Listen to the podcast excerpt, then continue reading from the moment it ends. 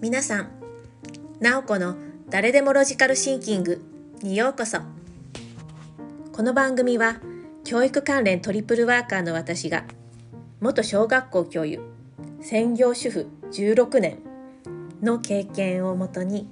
まあ、教育を中心に自分の考えや思い、思考整理をすることで、